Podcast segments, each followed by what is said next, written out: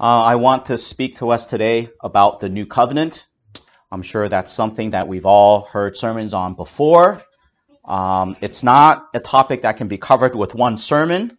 So today, what I hope to do is is focus on a, a tiny sliver of of the, the the teaching, the Bible's teaching about the new covenant. We'll, we'll, we'll talk about it in general, uh, but I, I really want us to focus our uh, our attention today on um, when God makes this promise in Jeremiah 31 of the new covenant, and I'm sure this is a passage we've all heard before many times.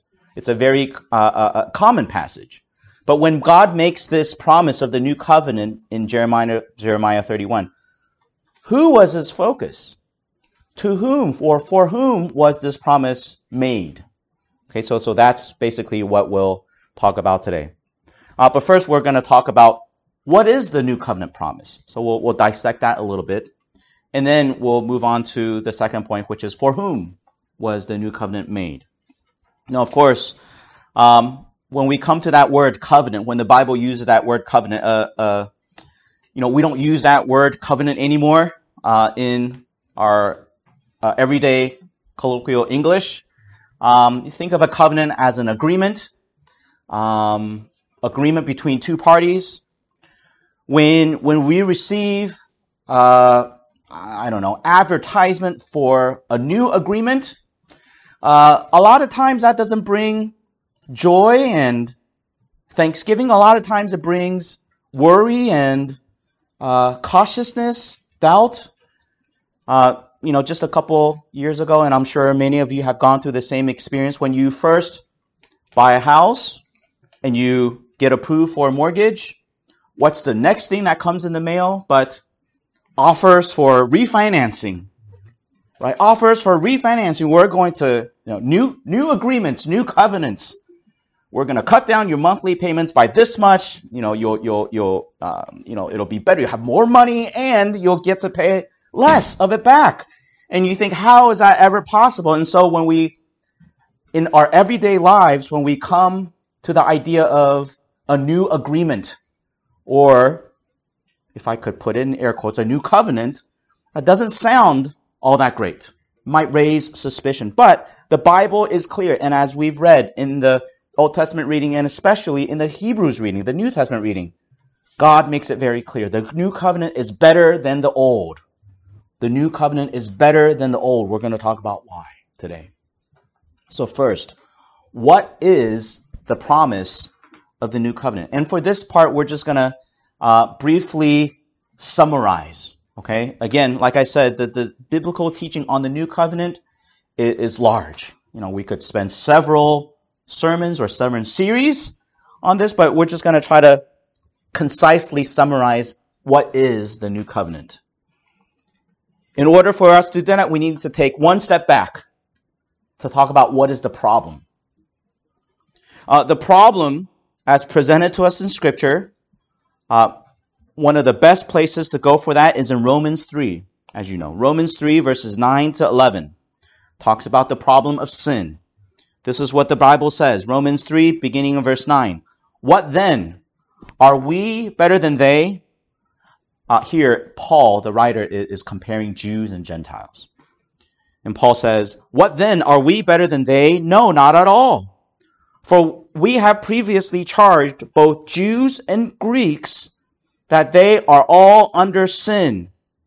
As it is written, there is none righteous, no, not one. There is none who understands, there is none who seeks after God. In these verses about the problem of sin, as Paul summarizes, you know, in Romans, we know that in the first three chapters, he, he's building up an argument, an indictment against the whole human race, putting us, uh, indicting all of us as under sin. And this is his conclusion that there is none righteous, no, not one. There is none who understands it. There's no one who seeks after God. Here, in these verses, we actually see three aspects of sin. Three aspects of sin. We're not talking about three different sins. Sin is one big problem, and it presents us with one big issue. But, but to, to kind of help us understand it, we can look at it in three aspects. First, there is the legal problem or the judicial problem. Romans 3:10. When the Bible says there is none righteous, no not one, that word righteous means all of us are guilty. Uh, if you think of God's throne room as a court and God as the judge, uh, what the legal problem says is we all stand before God guilty, and not only that, condemned. Guilty because we have sins, and condemned because God, as the righteous judge, must judge and punish sins. So Romans 3:10, that word, there are none righteous. Uh, that's telling us we have a legal problem before God. In addition to the legal problem, we have a heart problem uh, an internal problem, not just a problem with our legal status before God, but a, but a heart problem. Romans 3:11. There is no one who understands. No one understands. There is no one who seeks after God. No one who who who wants to uh, uh, follow God or, or wants to give their lives to God. Let me illustrate the problem in this way. Uh, in the field of philosophy, uh, for a while, and maybe still now, there there was the uh, the idea of a blank slate, the tabula rasa. I don't know if any of you have ever heard that. Meaning, uh, philosophers have posited wrongly, I would say, unbiblically, but but they have posited that all of us human beings are are, are born like a blank slate, with just a white slab or a white notepad. And as we do things, we write things, you know, on that notepad, good or bad. But but basically, we uh, you know, when we're born, uh, we're, we're, we're, neutral. We're morally neutral. Um, this is the problem with, with that type of philosophy, is that even if, even if, of course, the Bible says none of us are born that way, but, but even if, hypothetically speaking, even if God were to say to all of us today, uh, I'm going to give you a blank slate from this moment right now everything you've done in the past, all the legal problems that you face before my throne room, if, if I were to erase all of that from this point, you know, in the past, and to give you a blank slate, the problem with that is the very next moment we would go and we would sin again and we would mess up our blank slate. Okay? So there are two problems so far. The legal problem, but even if God were to get rid of the legal problem, we still have a heart problem. We would go out and sin the very next moment. The third problem. Uh, the third problem is a relationship problem. It's best illustrated by the events of Genesis 3. We know what happens in Genesis 3. Adam and Eve fall, and after they fall, God removes Adam from the garden because a holy God cannot have a relationship with a sinner. In fact, God places an angel with a flaming sword in between him and Adam, in between Adam and the garden, meaning that if Adam were to somehow try to get back to the garden, to have a relationship with God, he's got to pass through the sword of God's fiery judgment first. And we know Adam can't survive that. And so th- these are the three problems, the three aspects of the problem of sin the legal problem, the heart problem, and the relationship problem. We've all heard that before. In the new covenant, in the verses that Mark read for the Old Testament passage, God promises a solution to each aspect of these of this problem. Okay, let me read these verses again. Jeremiah 31 verses 33 to 34. But this is the covenant that I will make with the house of Israel after those days, says the Lord. I will put my law in their minds and write it on their hearts. And I will be their God, and they shall be my people. No more shall every man teach his neighbor and every man his brother, saying, Know the Lord, for they all shall know me, from the least of them to the greatest of them, says the Lord. For I will forgive their iniquity and their sin I will remember no more. Just in these few compact verses, God basically gives a wonderful solution to every aspect of the problem of sin. The solution for the heart problem. He says in verse 33, I will put my law in their minds and I will write it in their hearts. For those of us who in sin rebel against God and don't have any understanding, well, God's going to the understanding there. And for those of us who before had hearts that didn't want to seek after God, God's going to write his law into our hearts, change our hearts, change our minds, change our understanding. That's the solution for the heart problem. God presents a solution for the legal problem.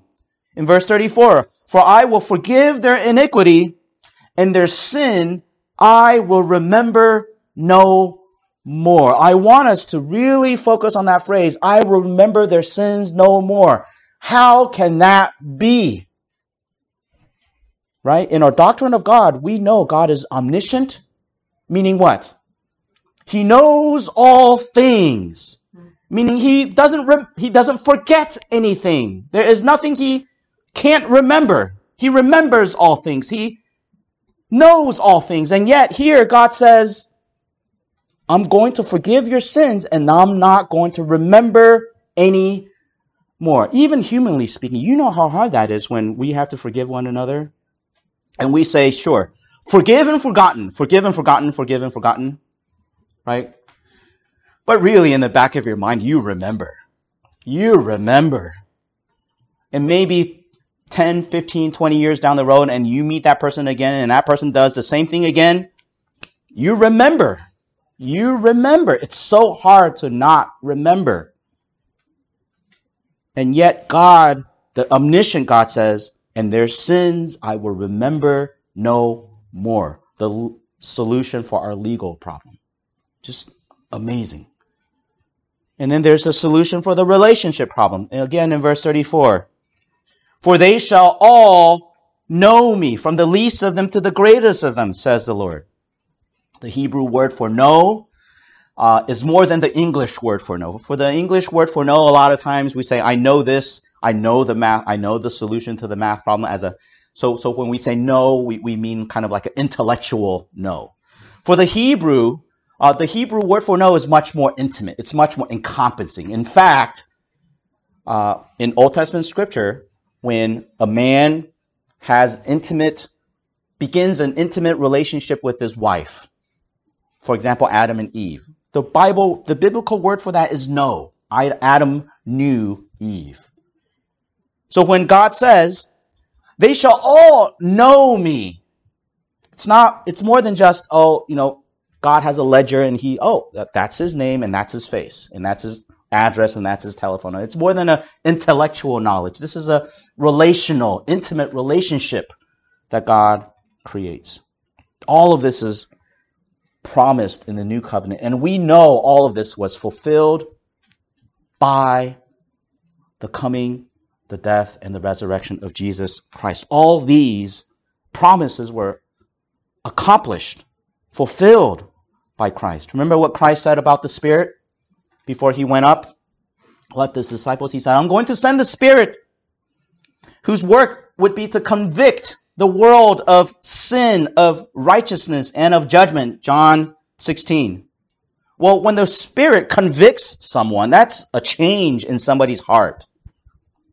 Right? A, a person without a changed heart doesn't, he's not convicted of any sin, much less righteousness and judgment and the need for salvation. But when the Spirit comes and convicts people, that's a heart change. Romans 5 talks about Christ's one righteous act, meaning his death and resurrection, bringing about the free gift to all men, resulting in justification and life. That's a solution for our legal problem. Remember, legally, the problem is we stand condemned, facing the penalty of death. But the opposite of that, the opposite of condemnation, is justification, being declared righteous in front of God.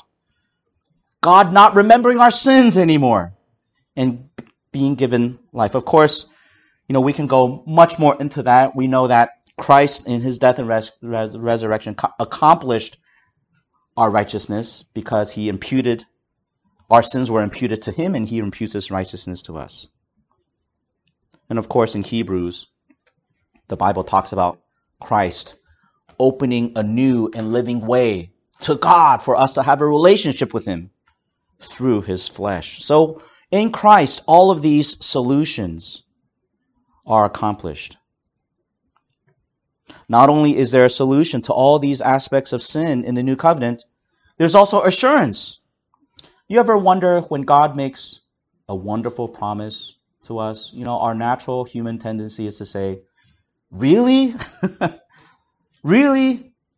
You know, where do we get the assurance? Okay, this is this is what Jeremiah says in uh, Jeremiah 31, verses 35 to 36. I'm just going to read it. We didn't read it in our Old Testament reading, but I'll just read it for you now.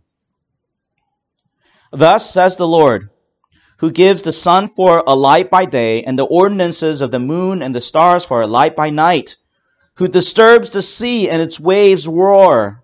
The Lord of hosts is his name.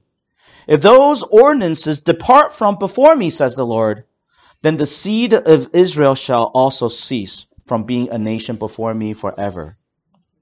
Thus says the Lord, if heaven above can be measured, and if the foundations of the earth searched out beneath, I will also cast off all the seed of Israel for all that they have done, says the Lord. Here is the assurance for why the promises of the new covenant are true and will forever be true. It's in creation. It's in the things in creation that we observe all around us. God says, if you see the sun rising the next day, and if you see the moon rising tonight, if those ordinances continue, then so will the promise of the new covenant.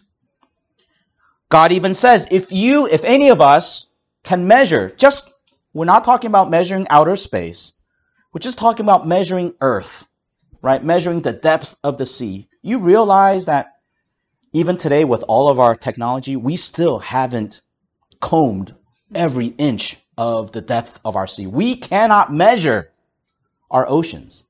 And God says, if any of us can measure those things, the heavens or the seas or the foundations of the earth, right? If these remain unsearchable, then so will my new covenant be, be true and, and assured to you. So that's it. That's the new covenant in a nutshell.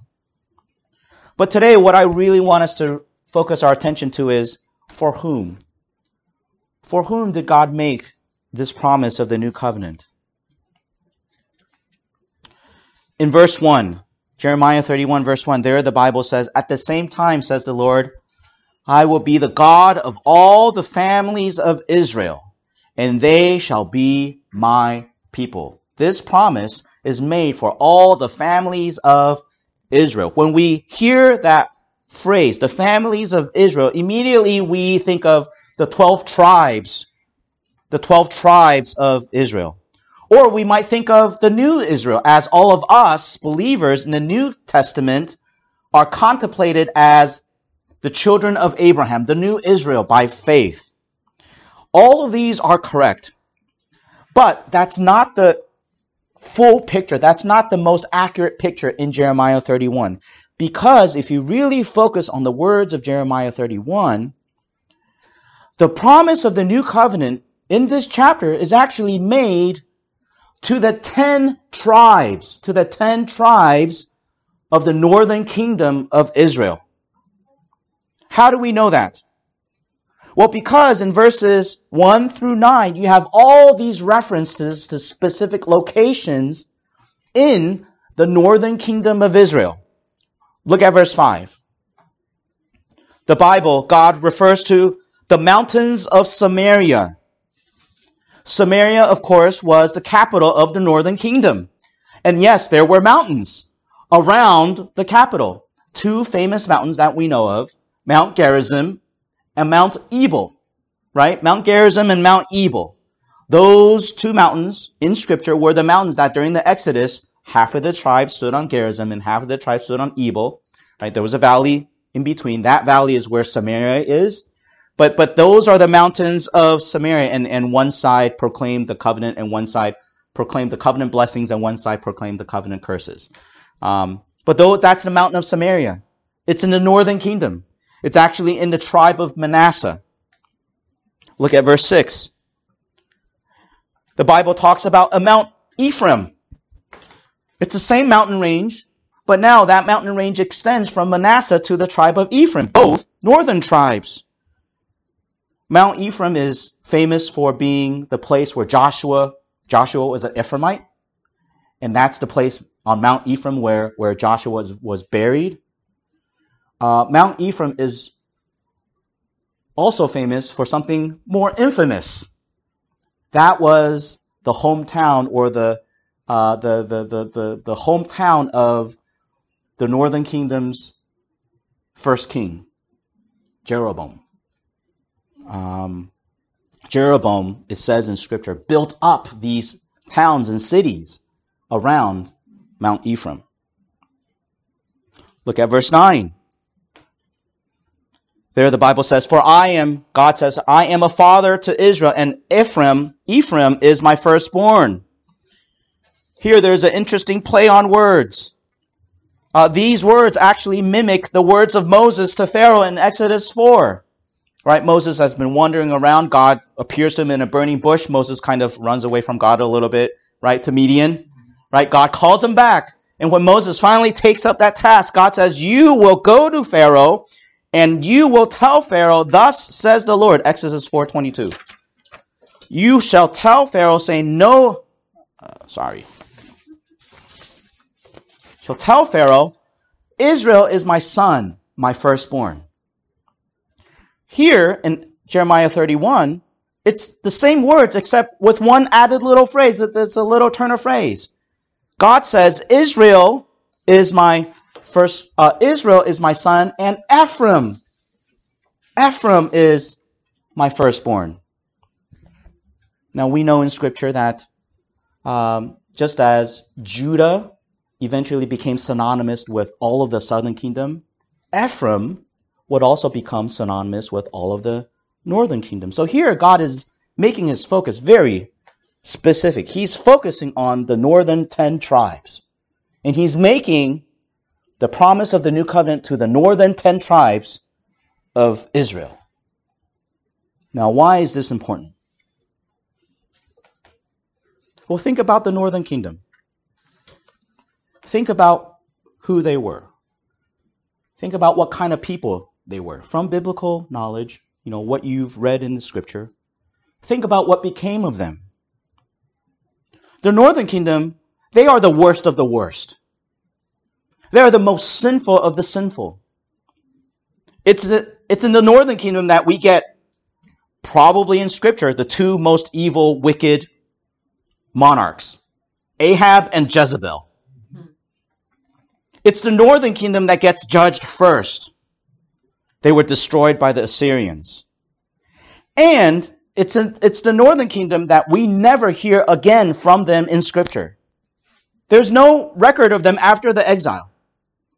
At least for the southern kingdom, there was some kind of saving grace where some of them, the remnant, returned from exile. But it's interesting. You get no record of that of the northern kingdom. In fact, uh, a lot of us know that First and Second Kings and First and Second Chronicles they describe basically the same history. The only difference is when they were written. First and Second Kings being written before the exile, First and Second Chronicles written by Ezra after the exile, reflecting back on the events that led to the exile. Interestingly, if you know your Bibles, what's missing from First and Second Chronicles? Any of the kings of the northern kingdom, right? First and Second Kings will cover the kings of the northern kingdom. By the time you get to Ezra, the northern kingdom is such forgotten knowledge or, or, or such uh, insignificance that, that he does not bother to cover them anymore. He covers just the kings of Judah. The people of the northern kingdom, they were the worst of the worst. They were the most sinful of the sinful. People without hope. People completely lost. Completely gone. And yet, here was the most wonderful promise the new covenant being addressed to them. Of course, to all of us as well as we look at the Bible overall.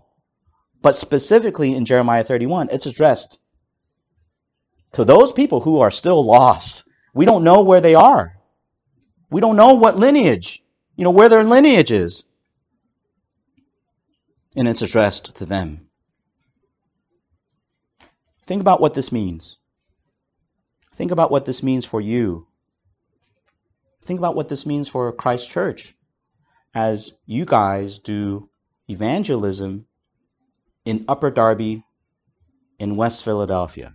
Now, I don't have to tell you, I you know, it's been a while since I've I used you know I used to come you know to 69th Street and hang out with friends, but that was 10 years ago.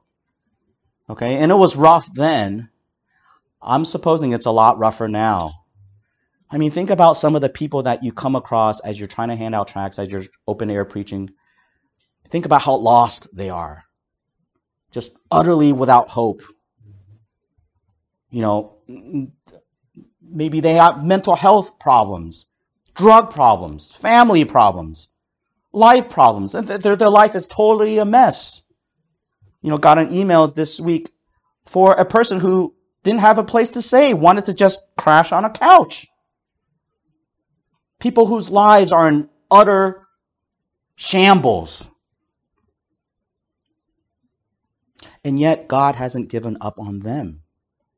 Right? If God promises the new covenant to people like those in the northern kingdom, then certainly he promises the new covenant to those folks in West Philadelphia. Now, how is that possible? It's possible because of God's love. Look at verse 3.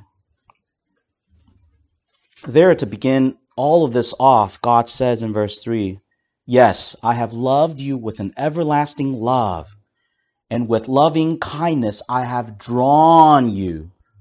Why are people going to be incorporated in the new covenant? Not because they want to, not because of their goodness, or not because of their will or desire. It's because God will draw them. But why will God draw these worthless, sinners because of love, because of his everlasting love. You know, my son Elisha, uh, since the last time I visited you guys, he's learned to play a new game called hide and seek. He loves this game, hide and seek. A lot of times he'll play, he'll initiate on his own. He'll hide and seek with us and we'll play back. A lot of times we'll play together, okay, at the same time, mutual hide and seeking. But a lot of times, uh, my my son also goes through these periods where he's just oblivious to where his parents are. He, he'll just be in his own little world doing his own little thing, and he'll be completely ignorant or completely not caring about where his parents are. And guess what? My wife and I, we will still go seek him, get his attention. We always have him in our mind. We always will seek him, even when he doesn't want to seek us. Why? Because of love. Because we love our child. It's not because he's done something good that we go seek him. It's not because we think, oh, possibly he might do something good later, and because of that, let's go seek him. It's not because of he's done anything good or bad that we go seek him. It's because of love. How much more does our Heavenly Father love us and love sinners? And because of that, we'll draw them into the new covenant. How does this promise impact your life, impact this church? You know, I hope at least it gives us encouragement about how much God indeed loves us. But I also hope it gives you encouragement as you go out on the street. And maybe you meet some people and you think, wow, that's worse than a northern kingdomite, right? Or a northern Israelite. His life is just, his or her life is just a mess. There is no hope. Why would this person ever turn around and come to know God? Well, there is hope because God loves his people and his promise of the new covenant is even for the worst of them. Let us pray. Heavenly Father, we thank you for uh, these wonderful words of comfort and encouragement for us, not only for ourselves, but also uh, for our work that we engage in uh, during the week, throughout the week, uh, as we try to uh, minister and, and preach and spread your good news, your gospel to our neighbors in West Philadelphia, in, in Upper Darby, and, and here in Delaware County. Lord, we um, we ask for your strength. We ask for faith. We ask for uh, your spirit to be moving. Indeed, you uh, who promised that you save and you love even the worst sinners. Lord, that indeed you would do your work, that you would draw people, that indeed, as you have promised, you would write your law into, into their hearts and uh, change their minds and, and, and draw them into this new covenant. We pray this in Jesus' name. Amen.